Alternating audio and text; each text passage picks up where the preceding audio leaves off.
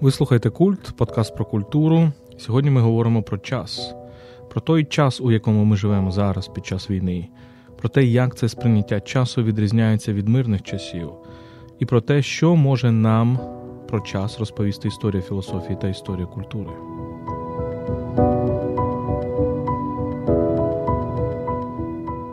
Сьогодні у нас знову сімейний епізод. Філософ Володимир Єрмоленко та літературознавиця Тетяна Огаркова, співзасновники культ подкасту. Поки діти сплять, можемо трохи поговорити про час. Нагадаю, що ви можете нас підтримати на Патреоні patreon.com kultpodcast. Всі ваші донати ми використовуємо зараз на закупівлю автівок для ЗСУ. patreon.com kultpodcast.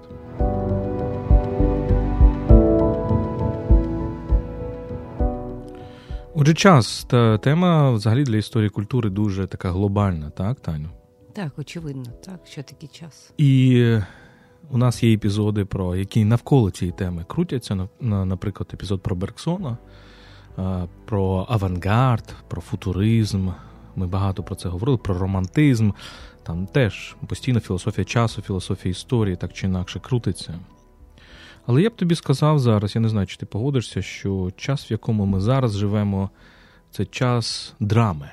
От літературний жанр драми, мені здається, найбільше найбільше відповідає цьому історичному часу, в якому ми зараз перебуваємо. Чому? Чим час драми відрізняється від, наприклад, часу роману? В романі ти можеш чекати, ти можеш описувати пейзажі, ти можеш описувати психологічний стан героїв, ти можеш ти можеш дуже довго. You take your time, ти береш свій час, так, ти не поспішаєш. В драмі цього немає. Драма, класична драма, Шекспір, Леся Українка, Расін, класична антична драма, Софокл, Еврипід, Есхіл. Це жанри, де першого же, е, з першого же, же сторінки, з першої фрази може статися так, що світ ламається навпіл, світ перевертається догори дригом. Е, і кожна сторінка це фактично нова смерть і переродження світу, новий якийсь розлам. І мені здається, оцей час. Це драма це історії про те, коли час не чекає, коли ти не можеш взагалі чекати, коли історія обрушується на тебе і це фактично така постійний якийсь такий локомотив дій, якась така хвиля, яка накочується на іншу хвилю.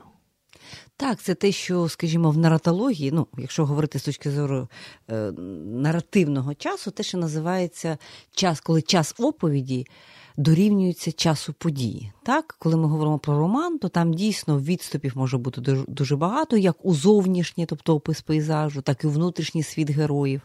Може бути навпаки, може бути так, що велика кількість реального часу, який відбувається, автор ставить три крапки і це пропускає. Так, І оповідь починається з того місця, і ми знаємо, і пройшло 10 років, так, і потім оповідь починається.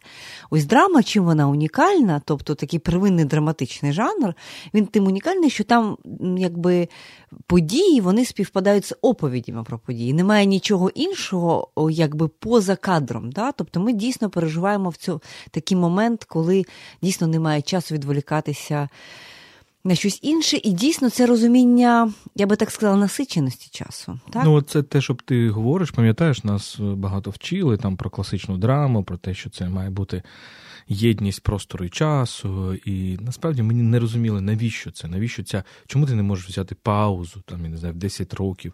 Ну, буває таке в драмі теж. Але, як правило, це дія, яка відбувається ну, буквально за лічені години, можливо, дні, ну, можливо, з певним, з певним періодом часу. І от е, це справді це це історія про те, що ти не можеш взяти паузу, ти не можеш заснути, ти не можеш піти покурити, ти не можеш передохнути, тому що історія настільки інтенсивна, драма нас кидає в, в хронотоп історії, в простір час історії настільки інтенсивний, е, що ти просто не можеш звідти вистрибнути. Так, очевидно. Ще одна штука, яка пов'язана з часом під час війни вона, мені здається, ще раз доводить, наскільки правим був Берксон. Нагадаємо, Берксон, епізод про Берксона був останній, який ми записали до повномасштабного вторгнення в лютому. Ми його ще встигли випустити, потім почалася оця війна. Що говорив Берксон? Так він говорив про те, що час насправді ніколи не існує сам по собі об'єктивно. Він існує лише для людини. Немає жодної свідомості, яка би жила тим абстрактним часом, який ми вимірюємо за допомогою годинників, так за допомогою якихось пристроїв, телефонів. Тобто, час насправді це ніколи не про секунди, хвилини, години. Правда, це не про дні, не про тижні, а це про наше суб'єктивне переживання часу. Що загострилося з війною? Так, от це все стало настільки очевидним. Так, є дійсно такі дні, які здавають, здаю, ну, так здається, що вони тривають вічно. Да, дуже насичені подіями, так? А бувають, е, і це скоріше частіше е, відбувається під час війни. так? Є навпаки, так, оця можливість, коли там рік пролітає як як день, і там нам теж інколи здається, що 24 лютого це було насправді вчора. Так? Але з іншого боку, ми всі відчуваємо, що начебто пройшло ціле життя. Так? Оце суб'єктивне переживання часу під час війни воно дуже сильно загострюється. Кожен уже мені здається, кожен українець має свій якийсь досвід пов'язаний з часом. Є час очікування. Да? Час, наприклад, коли хтось своїх твоїх близьких в небезпеці, велика кількість сімей, велика кількість родин зараз роз'єднані, так, чоловіки або жінки на фронті, інші, інші не на фронті. Так, оце очікування сигналу, там плюсику чи чогось іншого, да, про те, що все начебто добре. Так, час очікування з полону окремий час. Та? От Що таке чекати людину з полону? І ретроспективно, коли ми бачимо так, от е, нещодавно було декілька обмінів великих, спочатку азовці. Інший військовий потім був нещодавно великий обмін жінок, 108 жінок звільнили. Так ретроспективно, ось вони провели 6 місяців в полоні. Але ці 6 місяців в полоні, так, ми ж розуміємо, що це не просто які, якісь інші 6 місяців, так, тобто це час, який абсолютно по-іншому переживається. І коли ти там в полоні, і коли твоя родина тебе чекає. Зараз скільки таких родин ще залишається, для, для якого час він якби ну я навіть не знаю, як це описати. Він розтягується, він перетворюється в якусь тотальну невизначеність, так? тому що ми не знаємо насправді до кінця. Ми, очевидно, сподіваємося, але ми не знаємо до кінця. Чи буде це звільнення, так? Це якась інша категорія. Оце час чекання під час війни, так? він він це окрема категорія. Час, е, коли ти думаєш про долю людини, яка пропала безвісти, і ти не знаєш, чи вона в полоні, чи вона жива. Ми з тобою знаємо такі історії. Е, і це теж якесь дуже особливо, так? Коли ти говориш про час Берксона, ти маєш на увазі, що оцей суб'єктивний час, внутрішній час, він не тотожній зовнішньому часу.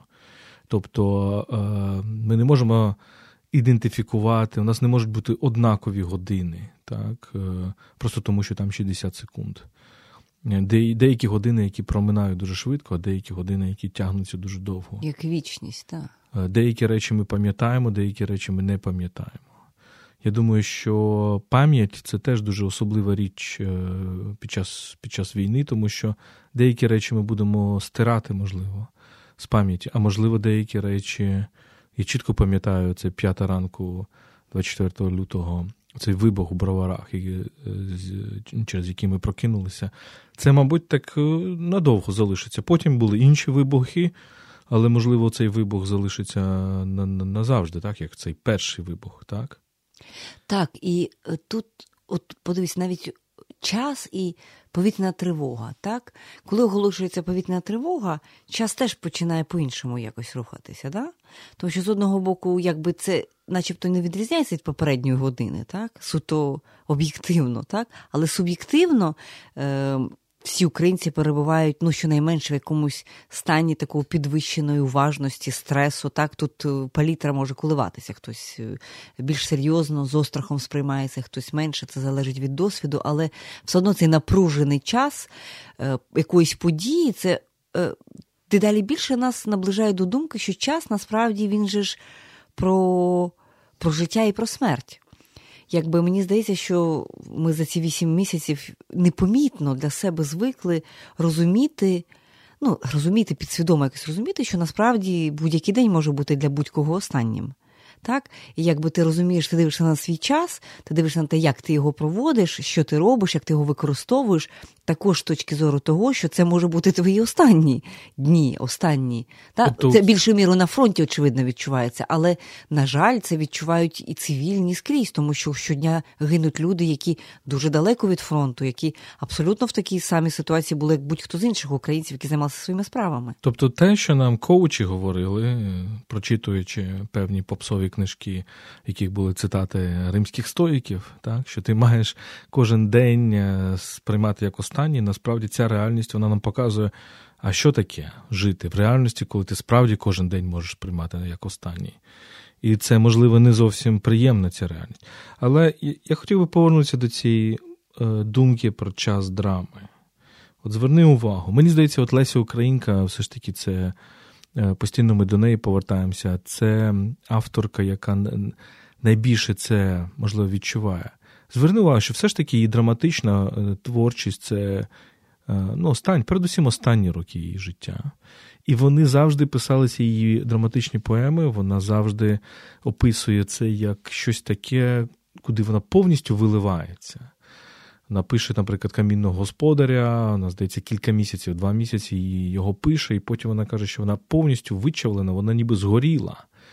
Е, тобто, це таке написання цього, ти занурюєшся, от дивись, і чому це пов'язано з драмою? Тому що ти занурюєшся в якусь таку інтенсивність, що потім ти ледь живим з неї виходиш, і і тобі потрібен час, щоб знову повернутися повернутися на поверхню. Ти витрачаєш не просто всі свої сили, а якийсь надлишок своїх сил, так? І і тому мені здається, оцей момент, що воно спресовано так, що вона пише ці драматичні поеми тому що вона потребує цієї інтенсивності часу, і сама її е, практика написання вона це відображає. З іншого боку, це ж роки перед Першою світовою війною, так, перед фактично.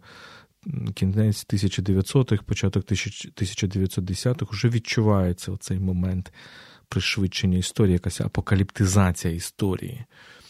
І мені здається, насправді всі класичні е, драми, вони такі. От я про Шекспіра думаю, недавно перечитував Макбет, і там же ж дуже все інтенсивно. От подивися. Одна ключова історія в Макбеті, ключовий момент це коли леді Макбет уже знає, що її чоловіку пророкували оці три відьми, що він стане королем Шотландії. Вона знає, і він знає, що стати королем Шотландії. Як ти можеш стати? Ось живий король Шотландії. І для того, щоб стати королем Шотландії, швидко треба вбити цього короля Шотландії. І потім вона наступний момент, коли вона це розуміє, бо він, здається, вона читає листа. Наступний момент, коли їй повідомляють, що король Шотландії настільки захоплений подвигами Макбета, що він вирішує сьогодні ввечері до них приїхати, до, до їхнього замку. І в неї одразу народжується думка, що саме цей момент, коли його треба вбити. Уявляєш, яка інтенсивність цих рішень? Тобто, фактично, кожен новий рядок, кожна нова сторінка це це революція. Революція в події чи революція інтелектуальна. Ти приймаєш рішення, що ти б'єш короля, просто б'єш людину і так далі. От мені здається, ці моменти, те саме ми можемо сказати про ну, про, про багато інших драм. Так, е. Так, це такий максимально інтенсивний за такий вузол стягнутий час. Очевидно, це це зумисне, так, зроблено автором для динамізації такої оповіді, да, тому що дійсно ось ось пророцтво. От я би ще поговорила, коли ти говориш про драму і час, про таку річ, як як фатум. Да? Тобто ми звикли, так, нас вчили, що ось маєш бути тут в драмі, завжди ж має бути якийсь фатум, має бути якась якась неуникність, е, куди прямує вся історія. Дуже часто воно відомо да, зарані, якби да, от чим це має все закінчитися. Відповідно, події вони вибудовуються саме в такий спосіб, щоб до тієї точки дійти. Да? Ну, як в Едипі, да, скажімо. Да? Отакі ось речі. Чи мені здається, що не знаю, яка твоя думка? Ми живемо в часі, коли з одного боку так, а з іншого боку, ми, у нас горизонт абсолютно не визначений. Ми не знаємо куди прямує наша історія. Ми дійсно воліли би думати, що наш, наша драма, да, яка розгортається з нами, так, разом з нами на наших очах, якби вона прямує до якогось. Хеппі-енду, да? ну, до якогось завершення. Але ми розуміємо, що це не буде хеппі-енд, це можливо буде завершено. Ми говоримо про перемогу і так далі. Але мені здається, що у нас немає напередвизначеності, якась така принципова відкритість. Не, Немає, але з іншого боку, ти згадала і Дипа, а слухай, але ми можемо прочитати падіння Російської імперії, яке відбувається на наших очах, через призму історії про Едипа, тому що цілком можливо.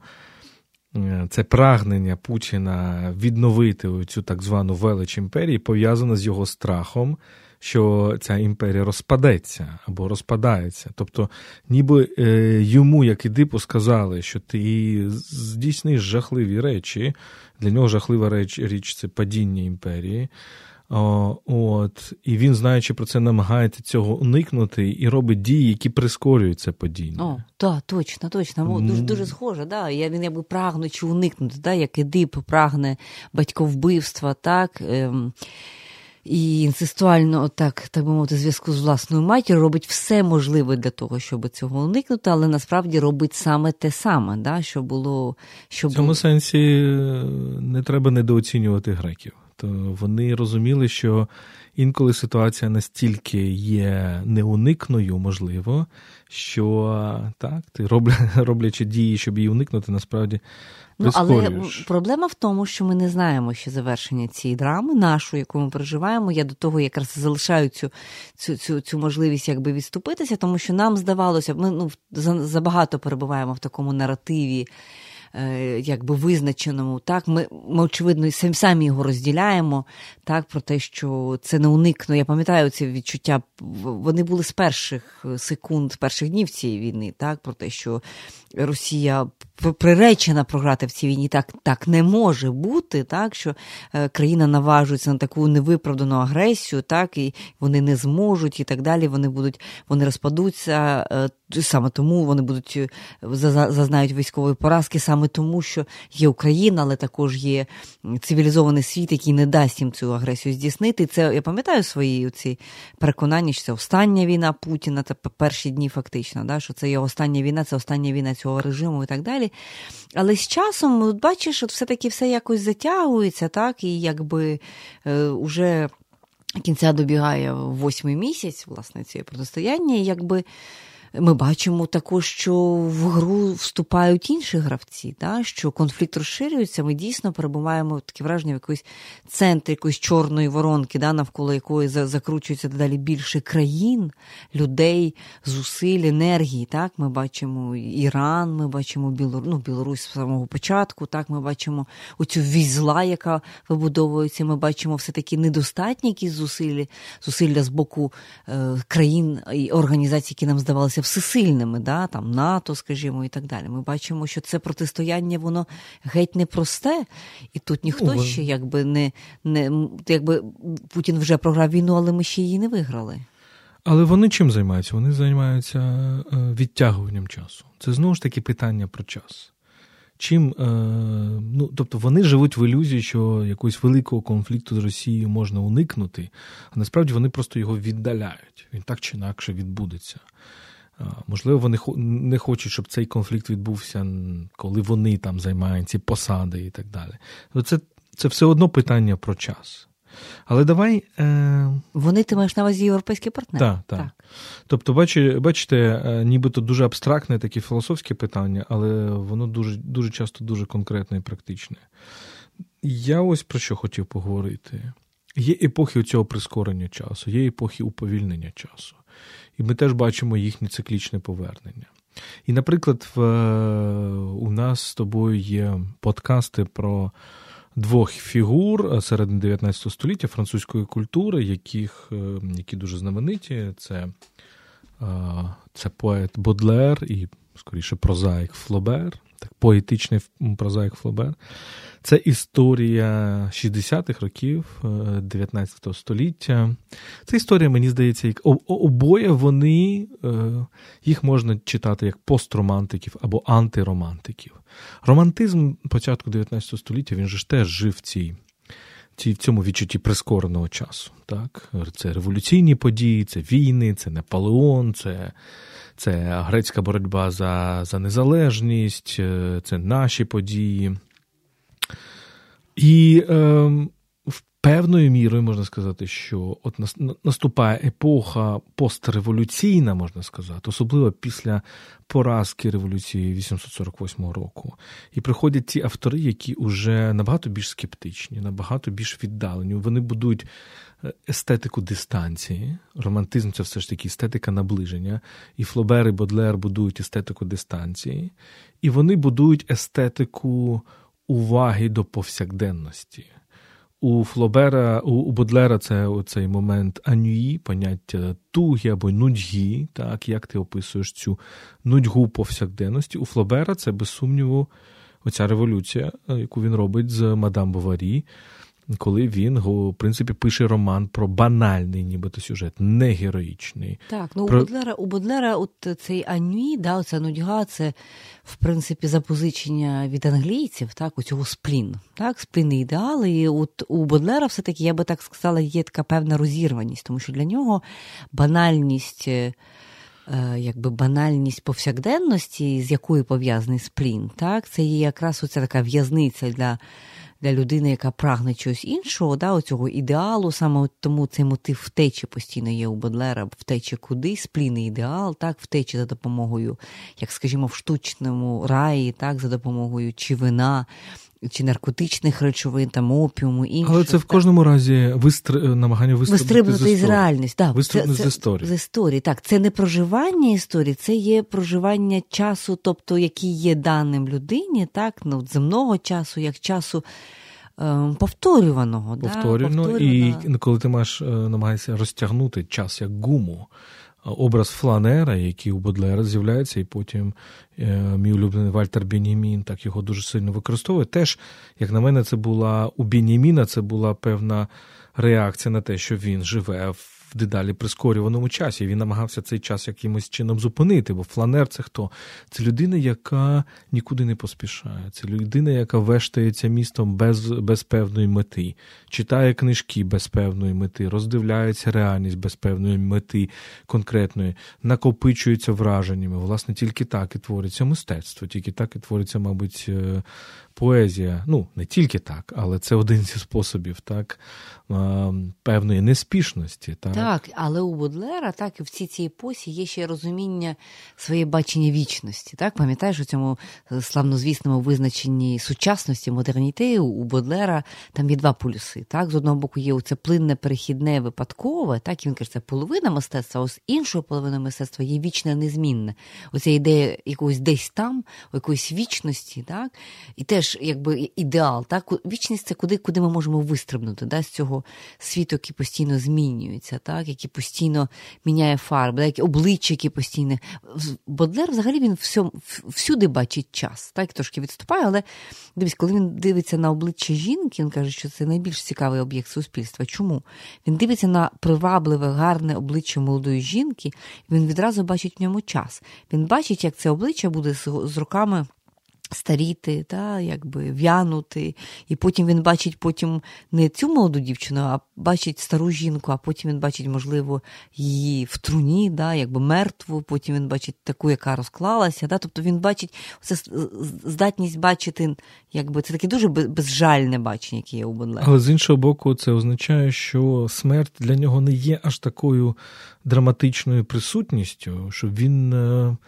Ну, Він може про неї фантазувати. Це теж лінія в літературі, в культурі дуже важлива, от яку ми не можемо зараз просто собі не те, що ну, уявити, як ти можеш так фантазувати про смерть. Вона тут, вона тут присутня, вона настільки перед нами стоїть. Е, ну, Фантазувати про те, як зміниться обличчя юної жінки в в череп. Ну, Ми це бачимо, ці черепи, і від цього ми не стаємо е, більш креативними. Е, навпаки, мені здається, ми зараз намагаємося напитися тією красою, яка поки є.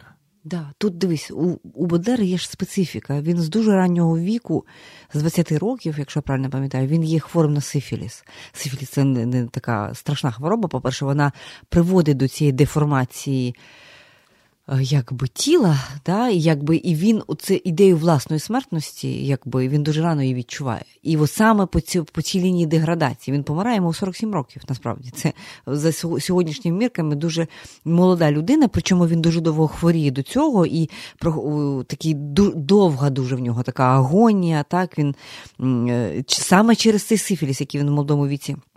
Е, якби підчепив. І оця цей, цей декаданс, ця деградація, це розкладання фізичне тіла, воно його дуже тривожить, е, починаючи з молодого віку.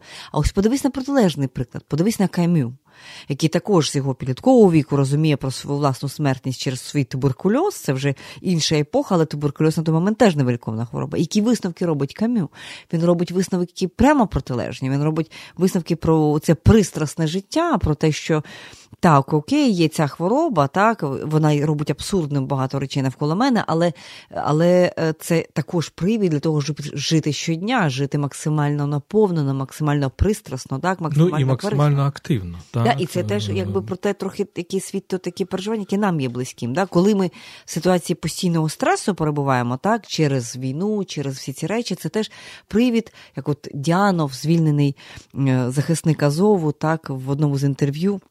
Дуже так влучно сказав такі світові чуття, які мені здається, багато хто з українців поділяє. Да, що е, Ми не можемо вплинути на те, як ми помремо, так, але ми можемо обирати, як ми будемо жити. Да, до, ну, Якось так я довільно, можливо, згадую по пам'яті, але ми не можемо обрати, коли і як ми помремо. Да?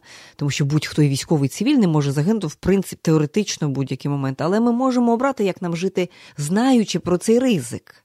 Тобто наше життя зараз, воно все-таки дуже сильно відрізняється від нашого життя до 24 лютого. Ми теж розуміємо, що ну, шанси вищі. так? І відтак ми ми цього не можемо. Ми не можемо вплинути на траєкторію ракет, ми не можемо вплинути на на купу різних речей, але ми можемо вплинути на, і бути авторами нашого життя в такому загроженому стані.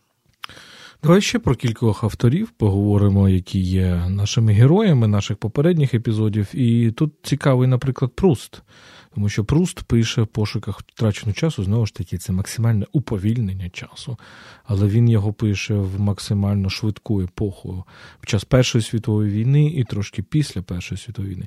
Я думаю, що якби такий автор, як Пруст, е, у нас зараз народився, він сприймав, ми би сприйняли його з певним непорозумінням, нерозумінням. Але ну, тут дуже дуже цікаво, як в цей момент міжвоєнний з'являється ця література, в принципі, такий модернізм, літературний модернізм, е, е, і Пруст, і там Музіль, і і Брох, і багато хто інших, які які намагаються максимально стримати цю катастрофічну апокаліптику часу. Так, Кавка. Кавка, а, Кавка можливо, так. А з іншого боку, от е, автори все ж таки уже от наших останніх десятиліть нещодавних, знову ж таки, перевіднаходження цієї буденності, цього нон-евентуальності, так, тобто, коли нічого не відбувається. Я згадую, на, на, насправді, коли ми в молодості захоплювалися, пам'ятаєш цей фільм Джима Джармуша Coffee and Cigarettes? Uh-huh. Фільм без сюжету, де нічого не відбувається, де люди просто говорять, п'ють каву і палять цигарки, і, в принципі, оце таке відчуття насолоди від неісторії. Я би так це сформулював. Як ми насолоджувалися від того, що немає історії? Як це далеко зараз звучить? Чи можемо ми досі, чи, чи можливий зараз такий фільм, наприклад, Coffee and Cigarettes? Я думаю, що ні. Так, я думаю, насправді дійсно, от коли ми говорили про кінець історії, Фукуяма свого часу говорив про кінець історії, мені здається, що це протрималося ще декілька десятиліть. Фактично, ну от може аж до до, до, до цієї війни насправді. Да? Це відчуття, що насправді в світі все якби наперед уже визначено. Ну, якби виз... немає, не буде. Тобто не мож... от, і ми до цього ще з тобою сьогодні повернемося до ідеї прогресу. Нам так здавалося, що історія вона якось розвивається лінійно і все-таки більш-менш раціонально, так? щоб, в принципі, все так зупинилися якби на якомусь етапі, де такі сильні потрясіння і сильні відкати в минуле, вони нікому не потрібні. Да, якби ну так залишалася дійсно терористична загроза, час від часу відбувалися якісь теракти також в європейських країнах. Але якби всі такі воїни вони мали якийсь віддалений від нашого континенту якби, характер. І таке враження було, що ну, всі ж уже давно зрозуміли, яка яка глупота, яка, яка, який не потріб взагалі ввести війни. Це ж нікому не цікаво. Да, якби. І оце відчуття, що жити сьогодні, так, от якби без подієвості, так, це дає ну, шалені насправді можливості. Той саме Пруст, до речі, я переконана, що серед нас є прусти. Просто ми їх зараз вони не дуже активні, ми їх не бачимо. А ці такі романи Аля Пруст вони будуть написані. Вони будуть написані, до речі, або час, фільми. Або, або фільми. фільми да.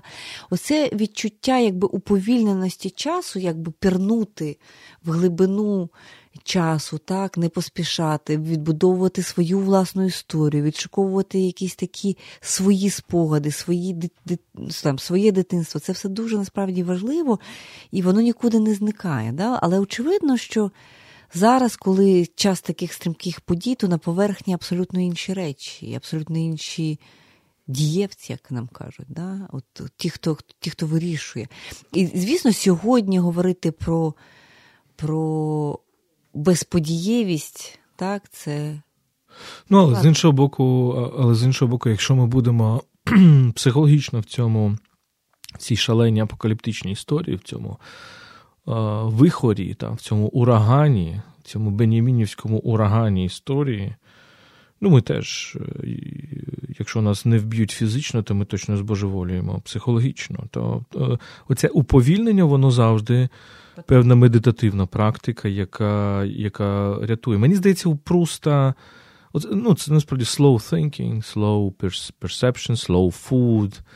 І певний е, певний момент, я думаю, що що ти ти бачиш, як історія насправді, ти знаєш, як справді якісь буреві, десь там починається в одному місці, потім потім йде до іншого. Оця радикалізація тотальна в усьому світі вона ж, мабуть, теж пов'язана з тим, що людям набрид мир, людям набридли компроміси, людям набридло просто говорити, людям набридло coffee and cigarettes.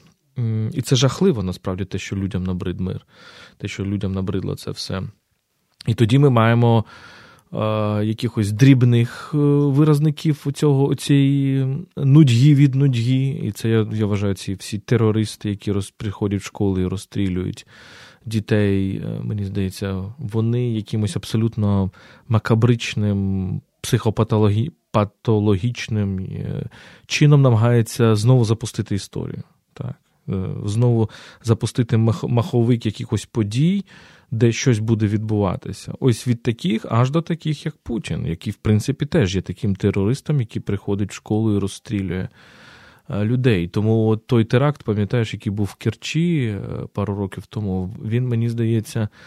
Не не випадковий, тому що така, якщо така атмосфера є десь там на горі, у так званого російського президента, то вона точно є десь всередині суспільства. Так, е, це відчуття того, що я зараз через насильство перезапущу історію. Так, і так, і до речі, на.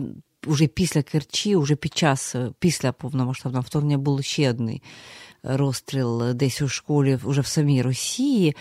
Ну, Дивись, тут можливо це було б трошки небезпечно так стверджувати, що воно пов'язано, тому що ми бачимо такі, на жаль, е, теракти різні е, в абсолютно різних країнах, якби і в тих країнах, які а це значить, що там теж хвороба, там теж ця хвороба, хвороба нудьги чи хвороба чого? Ну, от я би я би не я би ну не наважилася би стверджувати, що, наприклад, умовно кажучи. Е, що там ці шкільні шутінги вони пов'язані з бажанням запустити заново історію, тому що водночас, тому що ми бачимо протилежне. Я, наприклад, бачу, і ти, я думаю, ти теж це бачиш. Ми бачимо, дивимося на європейський континент, на які, на людей, які ми дуже добре знаємо, і на їхнє опирання, на це таке божевільне прагнення заплющити очі і зробити вигляд, що цього всього не існує, що це все неправда, що е, цим не потрібно займатися. Оце навпаки, оце таке е, відмова визнати. Що історія знову почалась? Що історія тут, вона не просто є, вона просто поруч з вами, вона просто на відстані просягнутої руки. І ви, і, і, і власне, замість того, щоб заплющувати очі, що потрібно діяти, а і обрати сторону і допомагати, і не робити вигляд, а допомагати. Ти маєш бути персонажем драми, а не читачем роману. Європейці продовжують бути читачами роману. Ми це дуже чітко бачимо з тобою на всіх цих е, телевізійних шоу, особливо ти, коли ти включаєшся в дебати на Франц 24 чи великих інших е, каналах. Мені здається, ти, ти це відчуваєш. Ти то є персонажем драми, одним із багатьох мільйонів, а вони то хочуть бути читачами роману Пруста, розумієш? Так, Читачами, і якби там завжди така дистанція з висоти пташиного польоту, так? А давайте подивимося на нашу планету, да? якби з такої висоти, і якби оця рефлексія. І я абсолютно не маю нічого проти такої рефлексії, яка завжди має бути, і вона і буде після завершення цієї війни. Але просто це дивишся, я розумію відмінність. Відмінність між нами полягає в тому, що у них є час на те, щоб так все розглядати.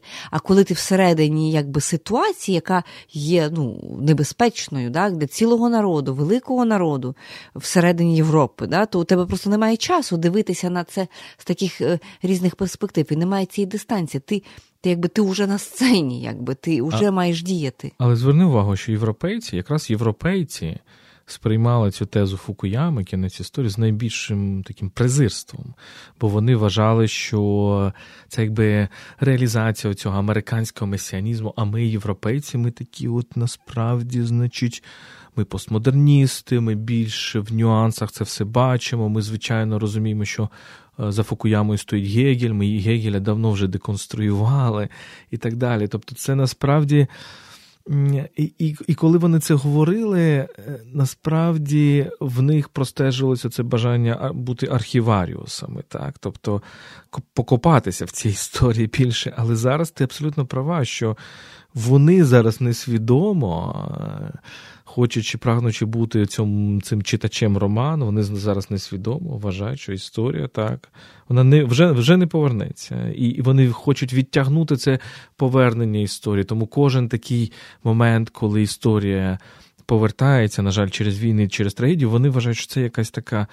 Ну, аномалія, вона швидко закінчиться і так далі. Давай поговоримо про прогрес. Так, прогрес як ідея про те, що історія вона рухається, вона рухається кудись до якоїсь кращої версії себе. Ця ідея, очевидно, не є новою. Вона була в 19 столітті, її декілька е, разів спростовували в 20 столітті, але все-таки ідея прогресу, розвитку, ну прогрес, можливо, таке старе слово, але от розвитку, якогось досконалення, риторика взагалі того, що світ рухається кудись у наслід, ну, у бік вдосконалення, це якась риторика, яка властива ну, нам здавалося, у всьому цивілізованому світі. Так? Зелений перехід, перехід до більш досконалих способ, способів врядування, життя. Тобто, це те, що нам здавалося, було природнім. Так? Це якось дуже глибоко прошито в людських суспільствах, що воно не може стояти на місці. Так? Воно має рухатися вперед. А от те, що відбувається зараз, воно таке враження, що воно розбиває цю ідею прогресу повністю. Ну так, мені здається, ми постійно чуємо питання, як це можливо в 21 столітті, і а чому ми вірили в те, що в 21 столітті цього неможливо? Так. Е... До речі, процитую нашу першу леді. Вона, мені здається, дуже влучно один раз сказала Олена Зеленська, що ми занадто повірили в календар. Мені здається, дуже влучна метафора. І тут українці зараз, ну, українці взагалі не дуже вірили в прогрес. Хоча у нас ну, є в нашому пантеоні люди, які які вірили в прогрес, так, намагалися причепити цю віру. Це передусім, наприклад, такі фігури, як Франко чи Драгоманов. Так. Але з іншого боку, мені здається, в нашій культурі завжди було таке відчуття певної циклічності циклічності злочинів, циклічності нашої боротьби. Ніби все починаємо спочатку. Росія сьогодні, вона така сама, як і Росія там. Початку 19 століття, і така сама виявляється, як Росія часів Мазепи. Мазепа це дуже добре сам описував в своїх листах. Оця жорстокість якась руського міра. І мені здається, в цьому сенсі, можливо, ми трішечки мудріше виявилися, тому що циклічно бачили час давні греки і давні римляни.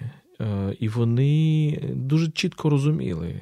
Якщо ти подивишся на витоки, наприклад, політичної філософії, Арістотель, і потім багато його послідовників, Полібій, римський історик. Аж до Макіавеллі ця думка тече, що світ циклічний в політичному плані, а це означає, що демократія, як, яку і, і Аристотель він називав її політея, вважав, що найбільш просунутий все-таки спосіб правління, вона все одно буде в занепаді. Вона все одно піде в цикл вниз і буде занепадати і породить тиранію. так? І мені здається, що ми якби теж маємо це розуміти, відчувати, і і, і що ця циклічність історії вона робить нас трішечки скептичними щодо всіх ідей, щодо прогресу і так далі. Але коли ми дивимося на Росію, ми навіть циклічності там не бачимо. Ми бачимо такий постійний застій, постійне таке болото. Там же немає там від демократії до автократії, там все одне і те саме. Це навіть не циклічність, це якраз якраз Росія не має історії вона не має історії, тому що коли ти читаєш Росію в 1839 році Астольфа де Кістіна, ти розумієш, це дуже актуальний і сучасний твір. Так, ну і взагалі, наскільки вражає цей регрес, так, якби методи боротьби, так, от те, що відбувається прямо зараз, прямо на наших очах, коли вони прагнуть залишити сусідню країну без е, без електроенергії. Да? Тобто, оця ідея про те, що це якесь покарання відсутності цивілізації да, для того, щоб чинити певний тиск на на уряд, да, щоб суспільство там чинило у тиск на Зеленського, можливо, можливо, також для того, щоб е, знову почалася ця велика міграційна хвиля, як вони сподіваються, українців на захід, щоб вони тисли своєю чергою на уряди західних країн. Що тобто вони себе позиціонують як велика варварська сила, так, от саме з такого дикого минулого. Ми не зупинимося перед тим, щоб все зруйнувати. Ну мені здається, що ну якось у ці рефлексів уже у багатьох я собі не уявляю, як нормальна європейська країна і Україна серед них якби ти замахуватися на на, на електростанції, навіщо? Да? Якби, Тобто це є, це не є зброя, так, це не є військові якісь речі, це є цивільна інфраструктура, яка дає нормальне життя населенню. Тобто оця сила руйнації абсолютно примітивна і варварська, вона, ну, ну сам образ, да, він він просто ну якби виходить за межі нашого розуміння, мені здається, європейців розуміння. Хоча, звісно, в цьому є певний розрахунок, в цьому є певна мета, от, але воно настільки відмінне від логіки, за якою думають е, якби європейці, це світ, що воно вражає, наскільки ця сила деградації. Росія в Росії час зупинений. Я не знаю, з якого часу, можливо, з Івана Грозного, да, десь там можна. У мене, знаєш, в мене така метафора, що росіяни використовують історію для того, щоб зупинити історію. І вони використовують прогрес, щоб стрибнути в регрес. Саме так ми маємо розуміти сталінізм. Тобто, їхні, е, якщо західні жорстокості, колоніальні жорстокості, справді, 19-20 століть теж повбивали мільйони людей але вони були спрямовані на те, щоб йти вперед, щоб рухати історію, то парадокс сталінізму, комунізму полягає в тому, історія ж була головним божеством, історія ж була головною релігією, історичний матеріалізм і так далі. Це поняття бивші люди у Сталіна, так? Тобто ті, хто не не встиг в історію, вони мають бути знищені. Але насправді історію використовували для того, щоб зупинити історію. Бо мала би йти модернізація в бік в бік більшої свободи, в бік більшої лібералізації і так далі. А цей російський русський мір в його комуністичному вигляді він е, намагався будь-що залишитися в варварстві. І для того, щоб залишитися в варварстві через використання абсолютно модерних речей, індустріалізація. Так. Тобто всі ці речі вони використовувалися для того, щоб в якійсь глибині залишитися в варварі, не запустити історію. От цьому якийсь такий цікавий парадокс. Кінець історії Фукуями, а в Росії історії не було, не, немає. Не, не було навіть початку історії. Вони, Вони бояться початку історії. Ну і зараз те, що відбувається зараз, це ж про те, що вони йдуть вперед у минуле. Насправді, ну от подивись, в усіх промовах Путіна, починаючи з повномасштабного вторгнення, так це є про те, що вони йдуть, відвоюють, забирають, вони повертаються назад у минуле. Тобто, це якась абсолютно відчайдушна спроба Ну, Повернути повер... час насправді, що вони хочуть. Це ж не про землі, ну про землі теж, але це переважно про велич, а велич вона десь в минулому. Її немає в сучасному. І оце розуміння, що її ніколи не буде в майбутньому. Чому? Тому що недостатньо ресурсів, тому що недостатньо розуму, да? тому що недостатньо інтелекту. Да? Росія має величезні ресурси природні, але ми бачимо за останні 30 років, щось не дуже їм вдається, вдавалося це конвертувати в економічну потугу. Да? Ми звикли жартувати про те, ВВП Росії там дорівнюється ВВП невеликої європейської країни, чи це Португалія, здається, да? Португалії, так? Якби тому, що у них величезна кількість залізяча. Це є такими семимильними кроками в минуле. Да? Вони прагнуть іти це минуле, при цьому ну, не дивно, можливо, але все одно це шокує. Але не дивно, що вони використовують такі абсолютно варварські методи руйнації. Да? Якби руйнації заради чого? Заради руйнації. Так, Ну а для чого для чого це прагнення повернутися в минуле? Бо це, це якраз ні, ну, це якраз страх перед історією. Це страх перед майбутнім. Страх перед часом, так? Скасувати час. Вони намагаються скасувати майбутнє, скасувати час. Тому я і кажу, що вони постійно використовують історію для того, щоб скасувати історію. Останнє, Останній сюжет, і дуже короткий, бо час наш спливає, діти наші прокинулись, можливо, ви чуєте їх теж, їхні голоси, а це значить, що наш час зараз буде змінюватися і в е, трошки іншу роль. Але от що який образ. Е, ми часто їздимо зараз в Харків, якраз автівки, і ми привозимо в Харків для е, захисників Харківщини. І одне з наших вражень останніх місяців це це графіті, які зробив Гамлет, е, прекрасний харківський митець. На руїнах кафе Старий Старий, Старий Хем, Хем, так? Старий Хем в центрі Харкова е, е, графіті час чує нас. От е, Нас усіх, мені здається, це графіті вразило, воно дуже таке коротке, воно напів таке екзистенційне, напіврелігійне, бо, можливо, це така гра з тим, що Бог чує нас. Час чує нас. Як ти це розумієш? Час чує нас, мені здається, це про те, що що зрештою, да, це це, це звернення до майбутнього. Да, Насправді це такий меседж, це такий лист в майбутнє. Це такий лист е, е, комусь там, десь на тому березі якогось часу, який ми, можливо, не переживемо. А там е, треба розуміти, це така воронка, така величезна, це житлова будівля, це кафе геть зруйноване. Там видно внутрішні, власне, цього цього будинку. Там, очевидно, були жертви. Ми точно не знаємо. І якби от на місці такої величезної рани в центрі міста, в центральній частині міста, час чує нас можливо, тих, хто вже й помер, також десь там, на тому березі, якби часу, десь хтось почує, да, про нас розуміє про нашу боротьбу, да, про цей наш харківський їхній да, спротив, про те, що Харків залізобетон, вони продовжують. Свою боротьбу вони нас він нас почує, попри те, що все здається, складається проти, супроти, супроти нас. Да? От якось так. А в мене теж в мене таке от е, відчуття, що це ну, все ж таки по Україні історія катком так рухалася, не тільки в 20 столітті, але й раніше. І ми залишалися після цих катків абсолютно є таке слово, знеструмленими, знесловленими. Так? Тобто е, це таке мовчазна тиша. У нас відрізали фактично язики і здатність говорити. І і, і ці власні трагічні події, і і ті, хто нас хто нас принижував, хто нас завойовував.